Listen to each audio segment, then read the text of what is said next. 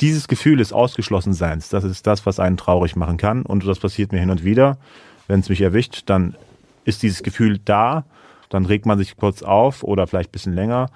Aber wie gesagt, das, das ist so die Herausforderung, die man hat. Weil äh, hier bist du Ausländer und drüben auch. Herzlich willkommen zum Ikidunya Zwei Welten Deutsch-Türkische Lebenslinien Podcast. Mein Name ist Canan Userli und in diesem Podcast interviewe ich Menschen, die mit diesen beiden Kulturen leben und aufgewachsen sind. Mich interessieren dabei ihre Erlebnisse, Erfahrungen, Herausforderungen, Gedanken und Gefühle hinsichtlich ihrer Bikulturalität, kurz ihre deutsch-türkischen Lebenslinien. Heute spreche ich mit Baydam. Bayram lebt immer wieder für längere Zeit in Istanbul, denn er möchte dort als Sänger, Songwriter im türkischen Musikmarkt sein Glück versuchen. Außerdem lebt er in Kassel, wohin seine Großeltern damals in den 60er Jahren als Gastarbeiter gekommen sind. In unserem Gespräch berichtet Baydam über seine Erfahrungen als Almanje in Istanbul, über Zugehörigkeit und Diskriminierungserfahrungen und warum ihn ein Türkischkurs so glücklich gemacht hat. Ich freue mich jetzt auf das Interview. Hallo Bayram. Hallo Janan, merhaba. Sag mal, welche drei Dinge brauchst du, um dich wirklich heimisch zu fühlen? Welche drei Dinge? Geborgenheit, Seelenheil und inneren Frieden. Ist eigentlich das gleiche fast. Äh, also dann würde ich sagen Geborgenheit, Seelenheil und Harmonie. Das sind eigentlich ähnliche Sachen, alle drei. Mhm. Ja, du lebst ja nun immer so hin und her, also in zwischen Kassel und Istanbul. Hast du diese Dinge in Istanbul schon gefunden? Ja, teils, teils. Äh, es gibt natürlich Phasen, wo man dann wieder sucht, aber überwiegend, äh, ja, sind diese drei Dinge da vorhanden, würde ich sagen, ja. Also das heißt, du fühlst dich dort schon etwas heimisch? Äh, ich fühle mich da auch etwas heimisch. Äh, es hat natürlich auch mit gewissen Sachen zu tun. In Deutschland ist es ja so, dass man da natürlich dann auch aufgrund des Aussehens immer so diesen Migrationshintergrund hat äh, und dagegen vielleicht nicht ankämpfen muss, sondern das immer im Hinterkopf hat und, und manchmal wird es dann schwierig. Und da ist es halt weniger der Fall und vielleicht ist das der Grund, was auch ein heimisches Gefühl auslöst. Ähm, wie war das denn überhaupt für dich, diesen Schritt zu tun, jetzt auch nicht nur in Kassel zu leben, ähm, sondern Kassel auch immer wieder zu verlassen und nach Istanbul zu gehen ähm, und da ja auch mal länger zu sein, oder? Fiel dir das leicht oder war das so eine auch so eine Mutprobe oder? das war eigentlich immer ein Traum von mir, weil ich äh, ich war als Teenager mal dort. Äh, da hat mein Onkel drüben gelebt für eine Zeit. Er ist eigentlich auch, auch aus Deutschland da fand ich Istanbul nicht so besonders. Ich weiß nicht warum. Vielleicht war, es deswegen, weil ich mit der Familie da war. Aber äh, als ich dann in den 2000ern so, ne, habe ich Istanbul für mich entdeckt äh, und ähm, ich bin dann immer hin und bin dann immer, ja, irgendwie eine Woche, zwei Wochen oder mal drei Wochen da geblieben und habe dann immer gemerkt, irgendwie, das ist so die Stadt, die mich interessiert, wo ich auch gerne mal auch länger verweilen würde. Und ähm, es war schon immer so ein Traum, in der Stadt auch mehr zu machen, weil es ist einfach eine pulsierende, vibrierende Stadt, das ist voller Leben. Bin halt auch eher so ein Metropolenmensch und hat natürlich auch den Bosporus. Es ist einfach, es ist einfach wie so eine kleine Insel, wie so eine kleine Welt für sich. Es ist einfach unbeschreiblich. Natürlich war es anfangs dann immer so eine Mutprobe, äh, wo ich auch mal länger da bleiben musste. Teilweise habe ich mich dann irgendwie abends und nachts gefragt, was mache ich eigentlich gerade hier? Es kam mir so alles so fremd vor. So. Mhm. Was kam dir da fremd vor? Es war einfach so unreal, also, ne? Ich, also, dass, dass ich irgendwie in Kadıköy auf einmal rumlaufe nachts irgendwie um eins oder so und dachte mir, krass, jetzt bin ich hier, was mache ich hier gerade? Äh, ein Gefühl, was ich nicht beschreiben kann. Es ist einfach interessant, weil ich meine, ich habe da auch keine Familie, ich habe da nicht so viele Leute, die ich kenne. Natürlich bin ich auf mich allein gestellt gewesen, aber es ist schön, weil man auch daran wächst, ähm, sozusagen an solchen Sachen. Und äh, anfangs äh, war es halt natürlich schwierig, aber mittlerweile habe ich da halt so, so den Dreh raus. Ist natürlich auch schön, da, wenn man halt auch länger da bleibt oder über längere Zeit da bleibt, dass man da die, die, die Menschen da auch analysieren kann oder halt auch besser verstehen kann. Weil ich, ich habe immer so Abende gehabt, wo ich dann irgendwie meinen Chai getrunken habe, direkt am Bosporus in Kadıköy oder, oder in Üsküdar und einfach mal zugehört, was die Leute reden, worüber sie reden, worüber die, die, die jungen Menschen reden, wie sie reden, was sie für Wörter benutzen. Das ist natürlich ganz interessant. Ich gucke natürlich seit Jahren schon viel türkisches Kino, so. Da sieht man auch sozusagen, also um den, um die Sicht der Dinge zu verstehen.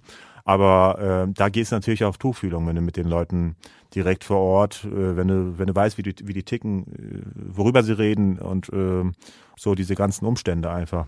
Das ist sehr spannend. Also es ist für mich halt äh, auch sehr interessant gewesen, diese Analyse halt, ne, um das ja. mitzukriegen. Ähm, wie ist das denn? In Istanbul werden Deutsch-Türkinnen ja ähm, Almancelar genannt. Also mhm. das heißt ja so viel wie Deutschländer.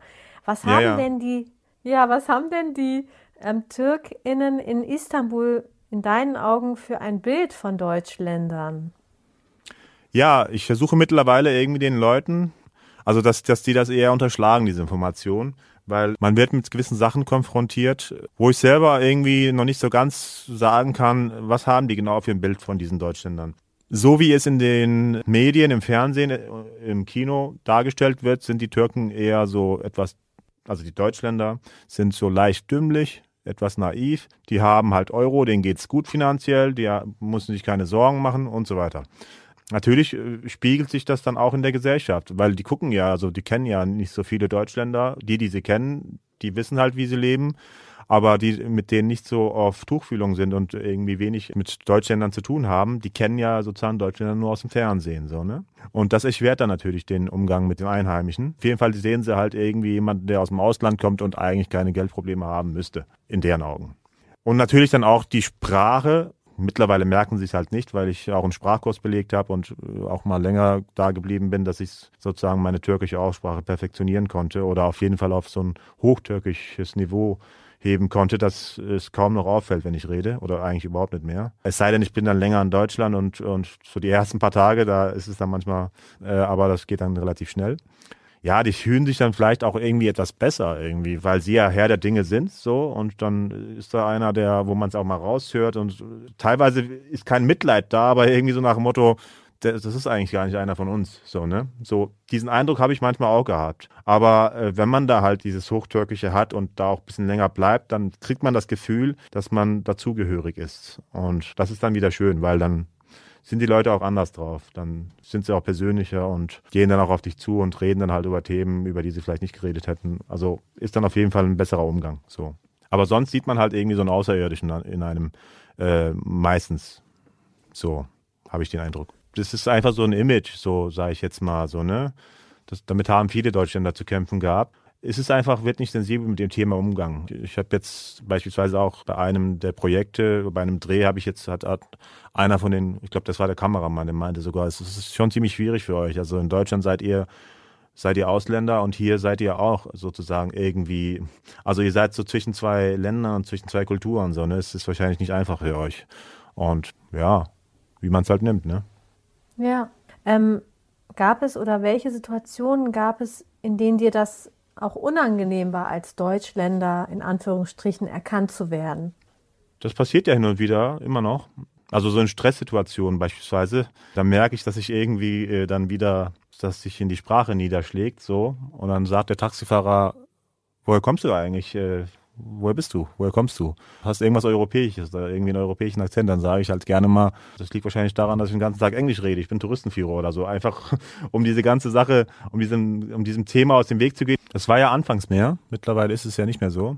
Wenn, wenn ich ein Wort falsch ausspreche und die machen sich drüber lustig, dann denke ich mir einfach nur, ich frage mich dann einfach nur, wie viele Sprachen kannst du denn eigentlich? So, ne, frage ich mich. Also du fühlst dich zwar jetzt gerade überlegen vielleicht oder kannst dich jetzt irgendwie, findest es witzig, dass ich irgendwie ein Wort falsch ausgesprochen habe, so. Aber was hast du denn drauf? So frage ich mich einfach nur. Ich sage das in dem Moment nicht, aber es macht mich irgendwie schon traurig. Und dann merke ich dann wiederum, dass dieser Moment mir dann diese Mut nimmt, eigentlich in diesem Land was reißen zu können. Weil ich habe schon öfter gehört, dass wenn man sozusagen ich meine, du hast ja eine Fanbase oder willst ja eine Fanbase haben. Und das ist ja das gemeine Volk, ja. Und ähm, das Volk muss ja dich akzeptieren als Künstler, wenn du was Großes erreichen willst, sage ich jetzt mal. Und dafür musst du sozusagen, muss das Volk dich ins Herz schließen, so, ja. Aber wenn du sozusagen äh, da herkommst mit einem deutschen Akzent, sage ich jetzt mal, dann habe ich habe das schon öfter gehört, dass dass du dann irgendwie so ein Fremdkörper bist. So, ne? Das, der der ist nicht einer von uns. Und dieses Gefühl ist das, wenn ich dieses Gefühl immer wieder, also wenn es mal passiert, dass die Leute einen erkennen, okay, das, der ist nicht von hier, so und äh, dieses Gefühl des Ausgeschlossenseins, das ist das, was einen traurig machen kann und das passiert mir hin und wieder.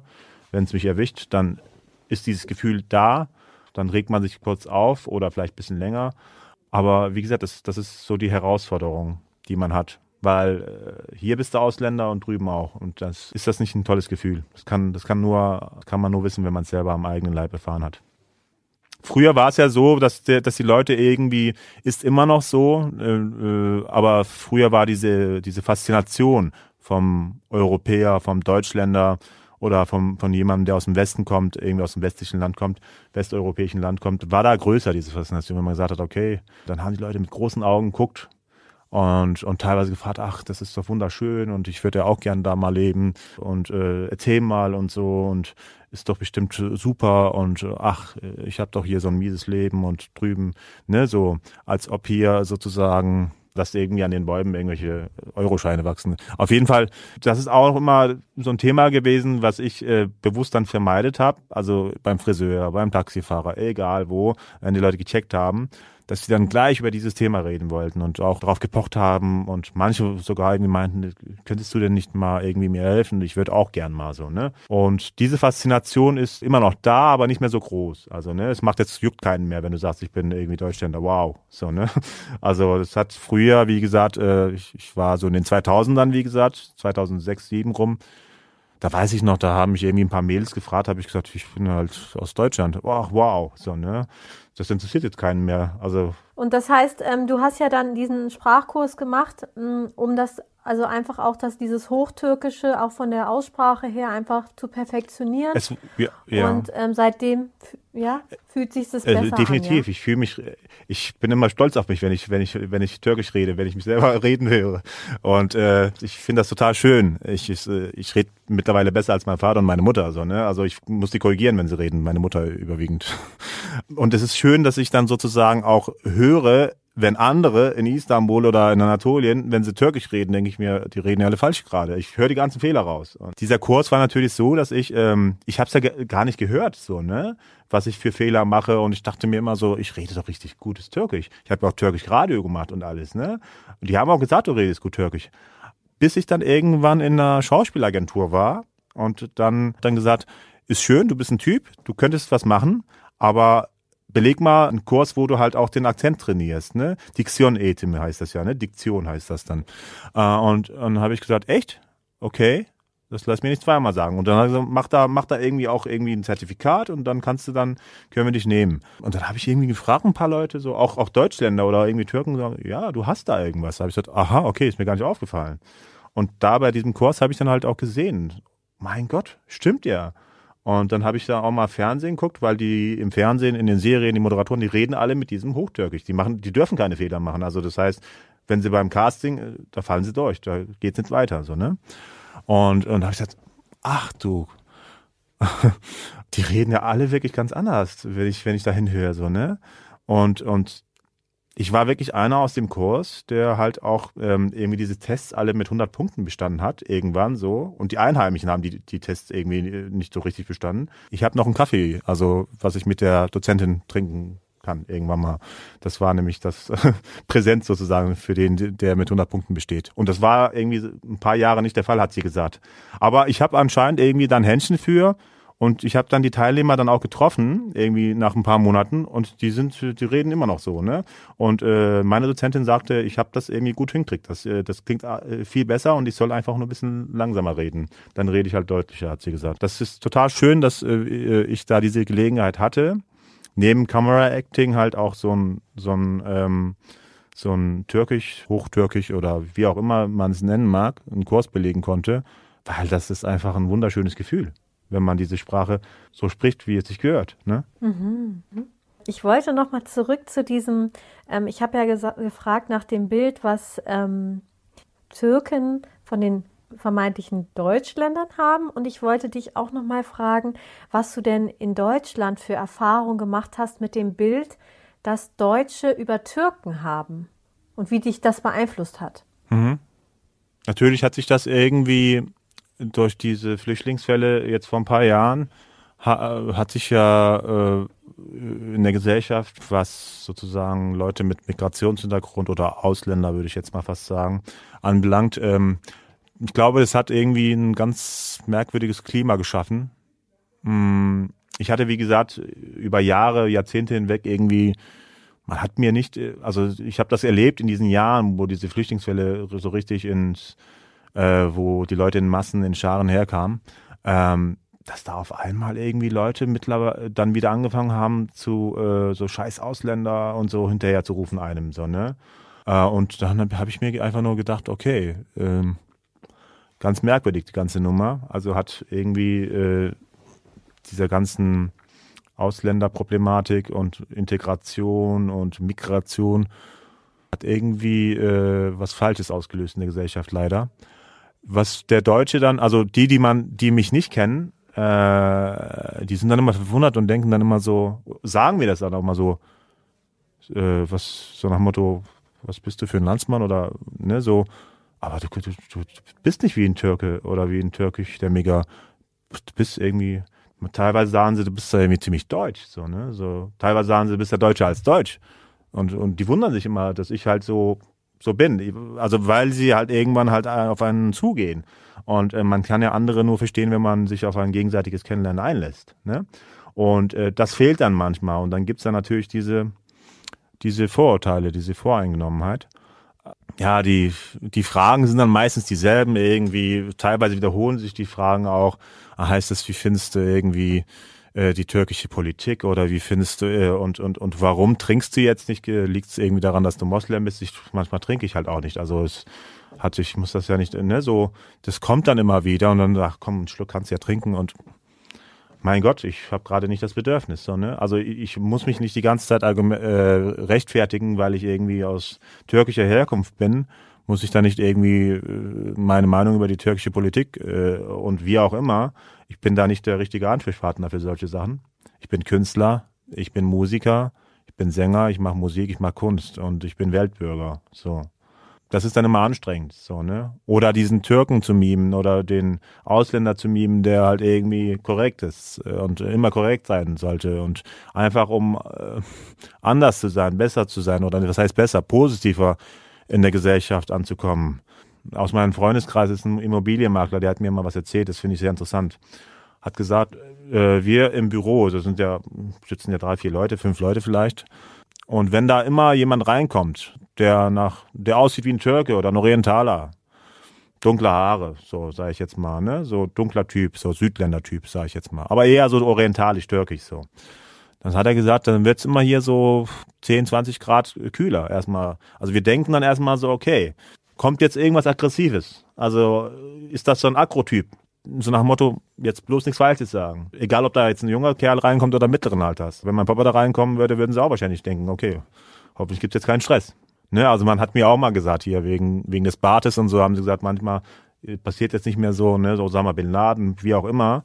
Das ist mein Bart, der steht mir ich trage den auch aus kosmetischen Gründen vielleicht. Also ist dann immer so ein Bild, so ein Klischee-Denken, aber da sind auch die Medien dran schuld leider, weil sie immer wieder gewisse Sachen heiß machen, aufkochen und, äh, und so ein gewisses Bild natürlich auch manifestiert sich dann in den Köpfen der Leute, wenn sie dann die ganze Zeit über die Muslime oder über die Türkei oder irgendwas, also wenn die Sachen immer wiederholt werden und ja, es fördert halt irgendwie das Klischee-Denken, meiner Meinung nach.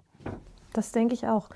Ähm, du hast schon erzählt von ein paar Diskriminierungserfahrungen, ja auch im Zusammenhang mit der Flüchtlingswelle. Aber wie war das davor? Also gab es da keine ähm, Erfahrung, weil du meintest, da ist es wiedergekommen oder gab es schon auch eben in der Jugend Erfahrungen? Davor hin und wieder mal. Aber ich habe auch natürlich in meinen Beziehungen hin und wieder festgestellt, dass äh, hatte deutsche Freundinnen, Partnerinnen gehabt, wo dann entweder bei der Partnerin oder auch bei den Müttern äh, oder bei den Eltern, es waren meistens die Mütter, dass die dann irgendwann angefangen haben zu argumentieren, von wegen, ja, ist ja klar, du bist ja Moslem, bist ja aus der Türkei, ist ja, das kennt man ja bei euch und so weiter, so, ne? Ich will das jetzt auch nicht länger ausführen, aber wie gesagt, es ist so ein Klischeedenken da. Also wenn Konflikte Ja, waren. wenn Konflikte äh, im Raum sind, auch die Partnerin selber teilweise, so, dann, äh, dann hieß es, ja, ist ja klar, du bist, hat ja damit zu tun, dass, ne, so, du bist ja und Moslem und Türkei und die Türken und so weiter, so, ne? Du warst noch nie in diesem Land und du weißt nicht, wie die Leute da ticken. Ich habe jetzt auch einen Freund mitgenommen letztes Jahr äh, in die Türkei. Er hat dann mal gesehen, wie, wie, wie anders die Türken da sind, im Gegensatz zu den Türken, die er hier sieht. Es ist natürlich irgendwie, wenn du nicht viel weißt über die Kultur, über den Menschen, der in deinem Land lebt, ähm, dann ist es natürlich schwierig, auch die Menschen einzuordnen, zu verstehen, gewisse Sachen einfach zu verstehen. So, ne? Aber wie gesagt, früher war es halt äh, hin und wieder mal, äh, aber so diesen Peak hat's in diesem, äh, in diesen Flüchtlingswellenjahren erlebt, habe ich den Eindruck. Und ähm, du hast vorhin schon so leicht das angesprochen, dass du das Gefühl hattest, dass du dich in Deutschland ähm, besonders vorbildlich verhalten musstest, um eben als guter Türke wahrgenommen zu werden? Hast du dich so gefühlt, dass du dich so besonders vorbildlich verhalten musst? Ich habe es selber so gemacht, weil ich mich einfach so wohler gefühlt habe. Das war meine Entscheidung. Das hat mir keiner auferlegt. Vielleicht ist es auch die Erziehung. Ich weiß es nicht. Mein Großvater sagte immer äh, damals, äh, irgendwie müssen wir besser sein oder irgendwie uns mehr anstrengen, mehr Leistung erbringen ähm, und streng dich an, so ne. Vielleicht hat das irgendwas bei mir bewirkt, ich weiß es nicht. Er hat ja natürlich nochmal eine ganz andere, einen ganz anderen Background und ganz andere, also er hat eine andere Sozialisation natürlich als ich. Und äh, er hat natürlich mit anderen Konflikten oder Integrationsproblemen zu tun gehabt, als er nach Deutschland kam. Ich meine, das ist ja die Generation, ist ja die Generation, die erste Generation, wie gesagt. Und ähm, also er weiß wahrscheinlich auch sozusagen, wie die Großväter ticken von den Leuten. Das ist die Großvätergeneration mit den Leuten, mit denen ich zu tun habe. So, ne? Und er hat ja dann auch Deutsch gelernt und hat ja dann mit den Leuten sich auch unterhalten können. Und das war ihm halt wichtig, dass er dann, also er hat dann immer so ein Wörterbuch, Wörterbuch dabei gehabt und hat immer in den Pausen oder auch als er gearbeitet hat, Akkordarbeit oder so, hat er dann immer neue Vokabeln gelernt. So, ne? Das war ihm irgendwie wichtig, da irgendwie auch irgendwie in der Gesellschaft anzukommen. Also hat er dann vielleicht schon gewusst, dass er da bleiben möchte? Also viele wussten ja, sie möchten eigentlich nur zwei Jahre oder drei Jahre bleiben. Vielleicht hat das auch mit dieser äh, Prämie zu tun. Ich weiß es nicht genau. Ich wollte da letztens sogar äh, mal nachfragen, warum sie vorhat für immer zurück in die Türkei. Also ich habe ich hab wirklich bis zu meinem bis zur Grundschule habe ich kein Deutsch gelernt. Also das heißt, ich habe Türkisch gesprochen zu Hause, äh, weil es hieß, okay, es, äh, wir wollen dann irgendwie zurück in die Türkei. Und das war wahrscheinlich dieses Jahr, wo Kohl auch den Türken gesagt hat, äh, Leute, hier habt ihr so und so viel Geld und äh, geht zurück in eure Länder. Und manche haben es auch genutzt. Damit hätte man sich vielleicht auch eine Existenz irgendwie in der Türkei, äh, hätte man sich vielleicht mit dem Geld auch was machen können, irgendwie, ne? irgendwie eine Existenz gründen oder irgendwas. Vielleicht waren es diese Jahre, die halt dafür gesorgt haben, dass meine Großeltern und dann halt auch meine Eltern halt davon beeinflusst irgendwie gedacht haben, ja, wir gehen da mal zurück. Aber dann doch nicht. Dann doch nicht. Und ich musste dann irgendwie gucken, dass ich Deutsch lerne. Und, ne, meine Mutter spricht jetzt auch nicht das beste Deutsch und dann hat sie halt mit mir irgendwie Deutsch gelernt. In den ersten Jahren hatte ich natürlich Probleme gehabt in der Grundschule. So. Und dann hat's funktioniert, weil ich irgendwie wahrscheinlich irgendwie auch eine sprachliche Begabung habe. Hat's irgendwann funktioniert.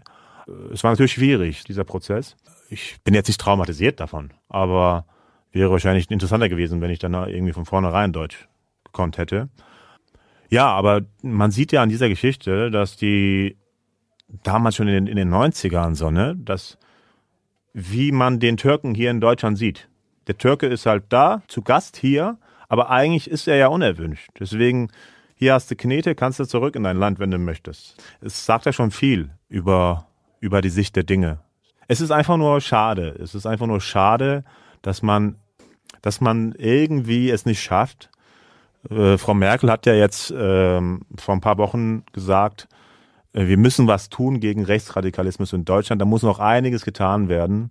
Und, und äh, auch, auch generell halt irgendwie, dass da Integration und Migration, dass das alles funktioniert. Und hat gesagt, und die Türken leiden darunter, hat sie gesagt. Also die hat wirklich die türkischstämmigen Mitbürgerinnen und Mitbürger hat sie hervorgehoben.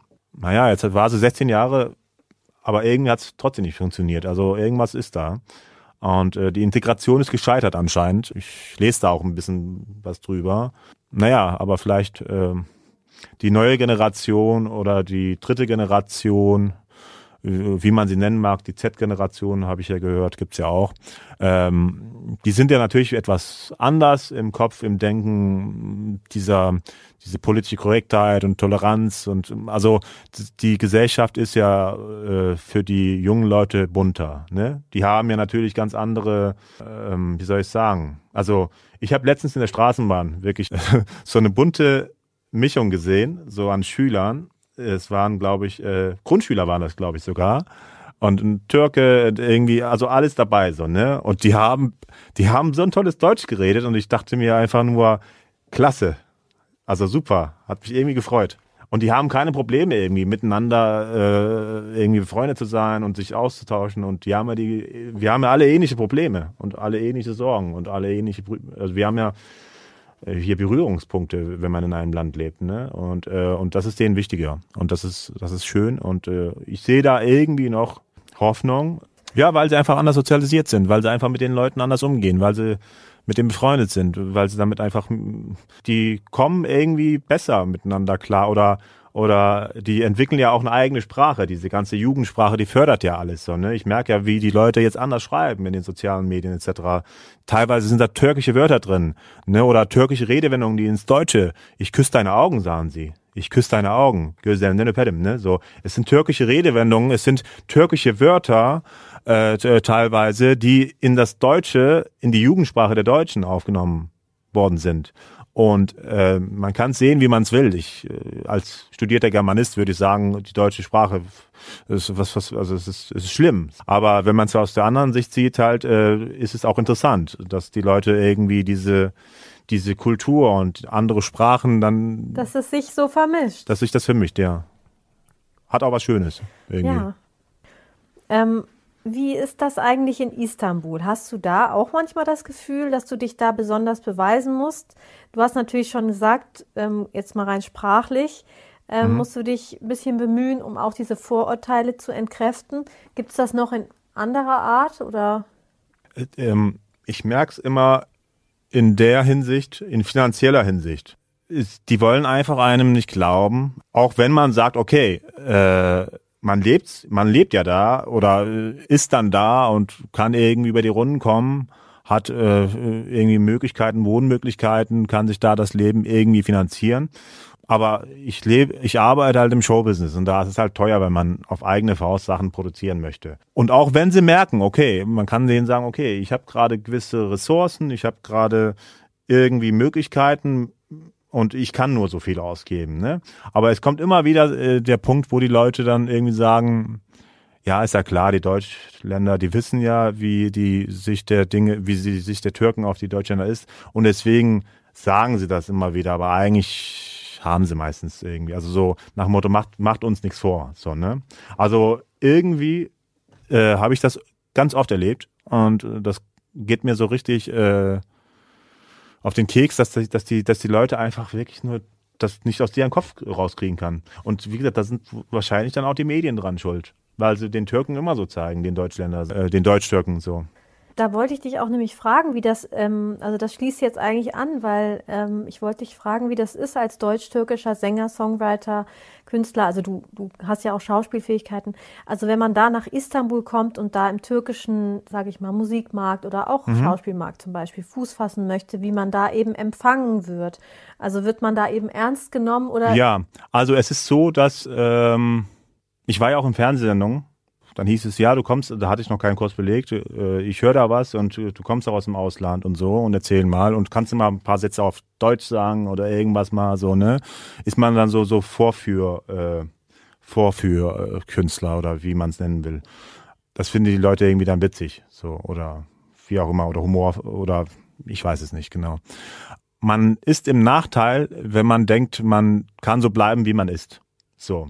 Weil, um in der türkischen Showbusiness-Landschaft Fuß zu fassen, habe ich den Eindruck, muss man die türkische Kultur gut kennen und auch gut wissen, was, was, äh, was sind die Vorlieben der Türken? Was wollen sie sehen? Was wollen sie hören? Was muss man tun, damit man da vom Volk äh, ins Herz geschlossen wird? So, sage ich jetzt mal, ja. Natürlich sind die Türken, das Türken sind Patrioten, so, ja. Die Türken sind im Tenor Patrioten in der Türkei, so. Ich rede jetzt nicht von Nationalisten, ich rede von von einem gewissen Patriotismus. Und äh, manche machen es über diesen Weg, dass man dann irgendwie als Patriot sich verkauft, so im Fernsehen oder wo auch immer. Und andere machen es halt über die, über die Kunst, über die, über die Musik oder über die, äh, über den, über das Talent, so, ne, über das Produkt. Äh, natürlich ist man eingeschränkt, wenn man als Schauspieler irgendwie mit einem deutschen Akzent äh, was erreichen will, dann ist man beschränkt. Dann hat man nur wenig Möglichkeiten sozusagen, weil dann kann man höchstens den Deutschstürken spielen oder den Deutschländer spielen. Äh, oder irgendwie, vielleicht irgendwie einen Europäer spielen, der irgendeinen Akzent hat, irgendwie einen, weiß ich nicht, einen, äh, einen Türken, der aus England kommt oder Frankreich oder irgendwas anderes so, ne? Das ist natürlich schwierig. Ich habe jetzt, äh, als ich meinen letzten Song in Anatolien aufgenommen habe, da hat irgendwie der Sohnemann von dem Studio-Menschen da äh, bei YouTube und so, der hat sich nur diese ersten, diese Coverbilder bei YouTube gibt's ja, ne, wenn, bevor man das Video anklickt. Der hat gesagt, okay, das ist ein Deutschländer. Der, der, der hat die sofort gesehen. Also das heißt an dem Stil, wie sie bekleidet sind, wie sie, wie sie angezogen sind oder irgendwie, wie sie sich geben. So, ne? Also die haben mittlerweile schon ein geschultes Auge. Die jungen Leute haben dann ein geschultes Auge für die Deutschländer. Wie gesagt, das ist aber eher so ein bisschen Anti, Antipathie weg, das glaube ich so, so ein bisschen bei den Leuten mittlerweile. Ich habe es bei den Friseuren gemerkt, wenn ich dann, ich bin öfter beim Friseur da und lass mir dann meinen mein Bart stutzen oder wie auch immer. Dann hat der eine mal gesagt, der wusste aber irgendwie nicht, der, aber der hat schon was gerochen, aber er hat dann gesagt, die Deutschländer, die machen dann immer so, so einen Strich halt so, ne? Wenn sie sich rasieren, dann gibt's dann immer so über so Striche, also, also alles fein, säuberlich. Und, und er hat gesagt, das ist, ähm, das machen die Deutschländer sozusagen. So nach Motto, das machen die. Äh, wir sollten es nicht so machen, so, ne? Also äh, das würde so aussehen wie ein Deutschländer, hat er gesagt. Also dann kannst du ja verstehen, was ich meine. Irgendwie ist es schon weg das Antipathien. Also man sollte sich dann irgendwie schon so türkisch geben, dass man irgendwie auch angenommen wird. Das ist ganz wichtig. Also egal ob als Schauspieler oder als Musiker. Das ist aber auch nicht nur meine Erfahrung, das ist auch das, das so wurde ich auch gecoacht. Also oder beziehungsweise von Leuten, die in dem Business arbeiten. Mhm. Okay. Du, mir, ich war ja auch mal ähm, in Istanbul und ähm, hatte da auch ein Angebot ähm, von einer Plattenfirma, was ich aber abgelehnt habe, weil da hätte ich auch so einen Fünfjahresvertrag gekriegt und hätte meine ganze, also ich hätte alles verändern müssen. Mhm. Ne? Die gucken natürlich vor allem auf Wirtschaftlichkeit.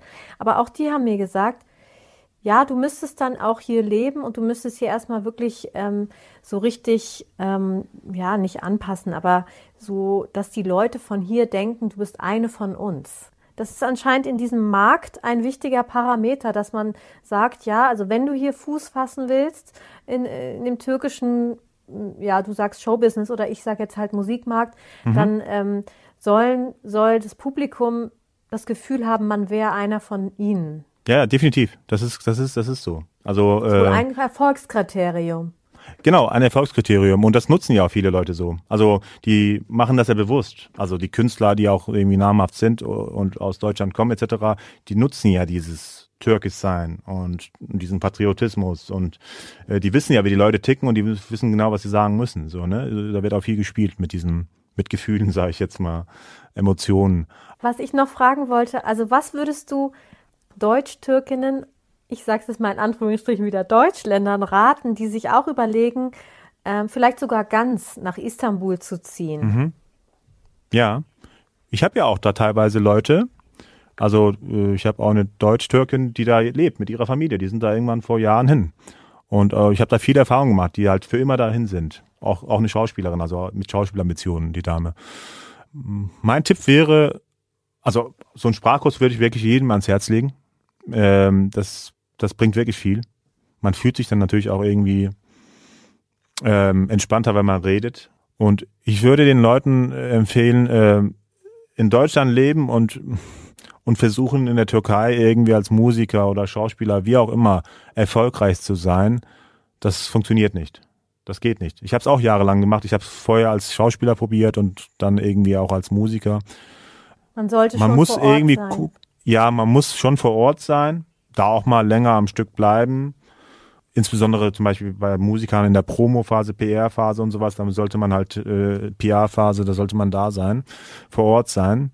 Aber das Beste wäre natürlich, dass man dann eigentlich seinen Lebensmittel, äh, also Punkt in die Türkei verlagert, so, ne? Also entweder komplett dahin zieht, auswandert quasi, oder äh, irgendwie wirklich einen Schwerpunkt dahin legt. Zumindest irgendwie äh, für ein paar Jahre, dass man einfach äh, da so einen Flow hat. So wie es ist als Türke äh, oder äh, wie ein Türke in der Türkei oder Türkin in der Türkei äh, einfach dieses Gefühl hat, ne? Ein Gefühl dafür bekommt. Und das kann man nicht in zwei, drei Wochen oder in, in einer Woche oder das ist schwierig. Da fühlt man sich eher wie ein Tourist. Aber wie gesagt, das ist ganz wichtig, finde ich. Macht, macht einen Türkischkurs, meinetwegen.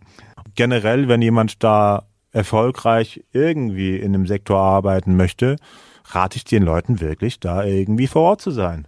Entweder mhm für länger erstmal für einen längeren Zeitraum. Ja. Und ähm, ist natürlich schwierig. Man hat hier halt irgendwie seine Sachen, man hat hier sein Umfeld, man hat hier sein Leben. Es war für mich auch nicht einfach. Ich habe niemanden in Istanbul. Ich habe da weder irgendwie Familie noch Freunde, niemanden. So schnell habe ich das nicht geplant gehabt. Ich wollte ja den Leuten erstmal meine englischsprachigen Sachen zeigen, so den Produzenten. Und dann hat mir ein Deutschländer gesagt, der in den 90ern dahin ist, hat gesagt, vergiss es, mach was auf Türkisch. Die wollen hier nichts hören, hören auf Englisch oder so. Die Produzenten wollen was auf, auf Türkisch hören. Vergiss es. Ah, okay. Und das hat mir dann die Augen geöffnet. Aber das ist ein Prozess gewesen. Das, ich bin so ein bisschen ins kalte Wasser gesprungen, weil äh, ich musste mich um alles kümmern. Und, und man muss halt gucken, es ist alles sehr teuer da natürlich, wenn man es nicht weiß, aber es ist ein Wachstum, es ist Potenzial da für Wachstum, wenn man sich dann halt äh, ja, mittlerweile weiß ich halt, was ich machen muss, mit wem ich arbeiten kann, wo ich halt auch günstig und gut arbeiten kann und so weiter und äh, wo ich gute Qualität bekomme. Ich habe so ein kleines Team halt, mit dem ich arbeiten kann. Also dieses Netzwerk ja. hast du dir aufgebaut. Genau, ein Netzwerk, ein Network und ähm, und das ist das kannst du nicht machen, wenn du hier bist und drüben was machen willst. Die Leute wollen dich dann nur, nur über äh, abzocken. Also es ist ganz schwierig. Ich kriege ja hier immer wieder mit, dann sagen sie, ja, ich habe ich kenne den und den, auch irgendwelche 90er Stars oder so, die und dann ja, es ist einfach und dann sagen sie, es ist alles so teuer und ja, ist klar, ist alles so teuer. Die Leute wollen dann hier verdienen, aber du kannst halt äh, erst wenn deine Augen öffnen sich, wenn du in dem Land bist und da auch irgendwie weißt, wie der Hase läuft. Das ist ganz wichtig. Wie gesagt, wenn die Leute was Erfolgreiches machen wollen, würde ich den Leuten raten, erstmal äh, für eine längere Zeit drüben zu sein. Wenn sie dann immer Bock haben, können sie auch auswandern, meinetwegen. Diesen Prozess müssen sie einfach durchlaufen. Anders geht's nicht. Weil da ist auch eine Integration in dem Sinne erwünscht oder äh, von Vorteil, wenn man äh, erfolgreich sein möchte oder arbeiten möchte, leben möchte in dem Land. Ne? Anders geht's ja. nicht. Okay. Du bist ja jetzt gerade zurzeit wieder ähm, in Kassel. Und ähm, hm. wie ist das jetzt, wo du in Kassel bist? Hat sich dein Lebensgefühl, seitdem du eben in Istanbul auch öfter mal länger bist, irgendwie verändert? Seit dieser Zeit? Jetzt dein Lebensgefühl in Kassel? Ja, äh, es ist schwierig einfach. Ähm, es ist mega schwierig. Ich kann es nicht in Worte fassen. Also ich vermisse jetzt wieder halt auch irgendwie in Istanbul zu sein etc. Aber ich habe mich jetzt wieder mit dem Lebensgefühl hier arrangiert.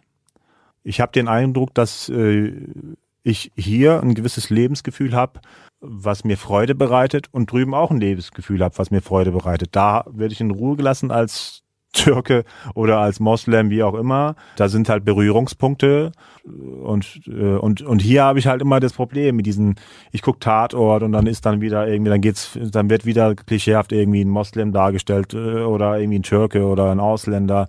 Immer diese Klischees und und dann aber trotzdem politisch korrekt. Der Täter ist meistens dann doch nicht der Ausländer. Also diese Problematik einfach nur das nervt. In den in Zeiten vor Corona sage ich jetzt mal es war so nervig, hier zu sein und Fernsehen zu gucken, Radio zu hören, irgendwie und äh, und und man kam nicht an diesem Thema vorbei. Irgendwie Islamophobie, Ausländer, Migration, Integration. Das vermies mir das Lebensgefühl, ganz ehrlich. Das vermies mir das Lebensgefühl. Und drüben habe ich dann halt ein besonderes Lebensgefühl, weil ich diese Themen nicht habe. Mittlerweile natürlich auch angenommener werde und die Leute, ne, so, ich habe natürlich da auch, auch irgendwie, was heißt Ängste? Ich habe da natürlich auch so in Anatolien oder in Istanbul, wo ich dann irgendwie neue Leute kennenlerne und denke mir, hoffentlich checkt der jetzt nicht, dass ich noch Deutschländer bin. Bisschen paranoid natürlich, dann denke ich mir, okay, wenn der Kiosk jetzt irgendwie weiß, dass ich Deutschländer bin, dann zahle ich das dreifach oder zwei. Also so, ne, so, äh, das, das geht mir, da geht mir das auf den Geist, ne, das Gefühl, also, äh, das Lebensgefühl wird mir eher durch solche Sachen vermiest. Und, und hier halt durch diese ganze Ausländerproblematik, sage ich jetzt mal. Aber grundsätzlich habe ich halt irgendwie fühle mich dann schon wohl und äh, es sei denn, es kommen dann halt diese Komponenten. Aber vielleicht bin, bin ich da ein bisschen sensibler als andere. Andere würden sagen, es ist mir egal, was die, was die über mich denken, Kartoffel und so, ne?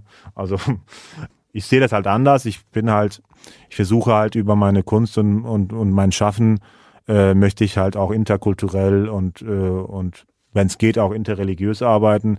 Also für einen Dialog halt, ne, dass ich inter, äh, für interkulturellen Dialog einfach durch mein, durch mein Musikschaffen äh, sozusagen auch das fördern kann. Irgendwie, wenn es möglich ist. Und, äh, und natürlich auch, dass das nicht Hass der Weg ist, sondern Liebe der Weg ist. Ich versuche das den Leuten mal zu erklären. Hass ist nicht der Weg, Liebe ist der Weg. Also, weil Hass schürt Hass und, und, und ja, aber ich glaube, da braucht die Gesellschaft noch sehr lange, bis, äh, bis das angekommen ist. Also. Ja. Ja, danke schön. Ich hätte jetzt noch eine letzte Frage und zwar, was bedeutet Heimat für dich? Ja, das ist eine schwierige Frage wenn man das jemanden fragt, der zwei Kulturen hat oder zweikulturell, äh, also mit mehreren Kulturen aufgewachsen ist. Ja, Heimat äh, bedeutet für mich in erster Linie Geborgenheit. Heimat be bedeutet für mich auch äh, Harmonie. Ich habe da meinen Seelenfrieden und mein Seelenheil, wenn ich einfach harmonisch, also wenn mein Leben harmonisch ist. So. Und, äh, und die Faktoren, die es halt aus der Harmonie bringen, äh, die habe ich ja schon offen angesprochen. Heimat ist für mich kein Land. Heimat ist für mich äh, sozusagen, wenn ich mich, äh, es kann überall sein. Ich muss mich nur einfach äh, da, wo ich mich heimisch fühle, auch heimisch fühlen. Und dafür gibt es halt gewisse Faktoren, die dafür sorgen. Ich kann jetzt nicht sagen, ich bin heimisch in Deutschland oder heimisch in der Türkei, weil es immer wieder alte äh, Facetten gibt, die einen vielleicht nicht in dem Moment oder temporär nicht heimisch fühlen lassen.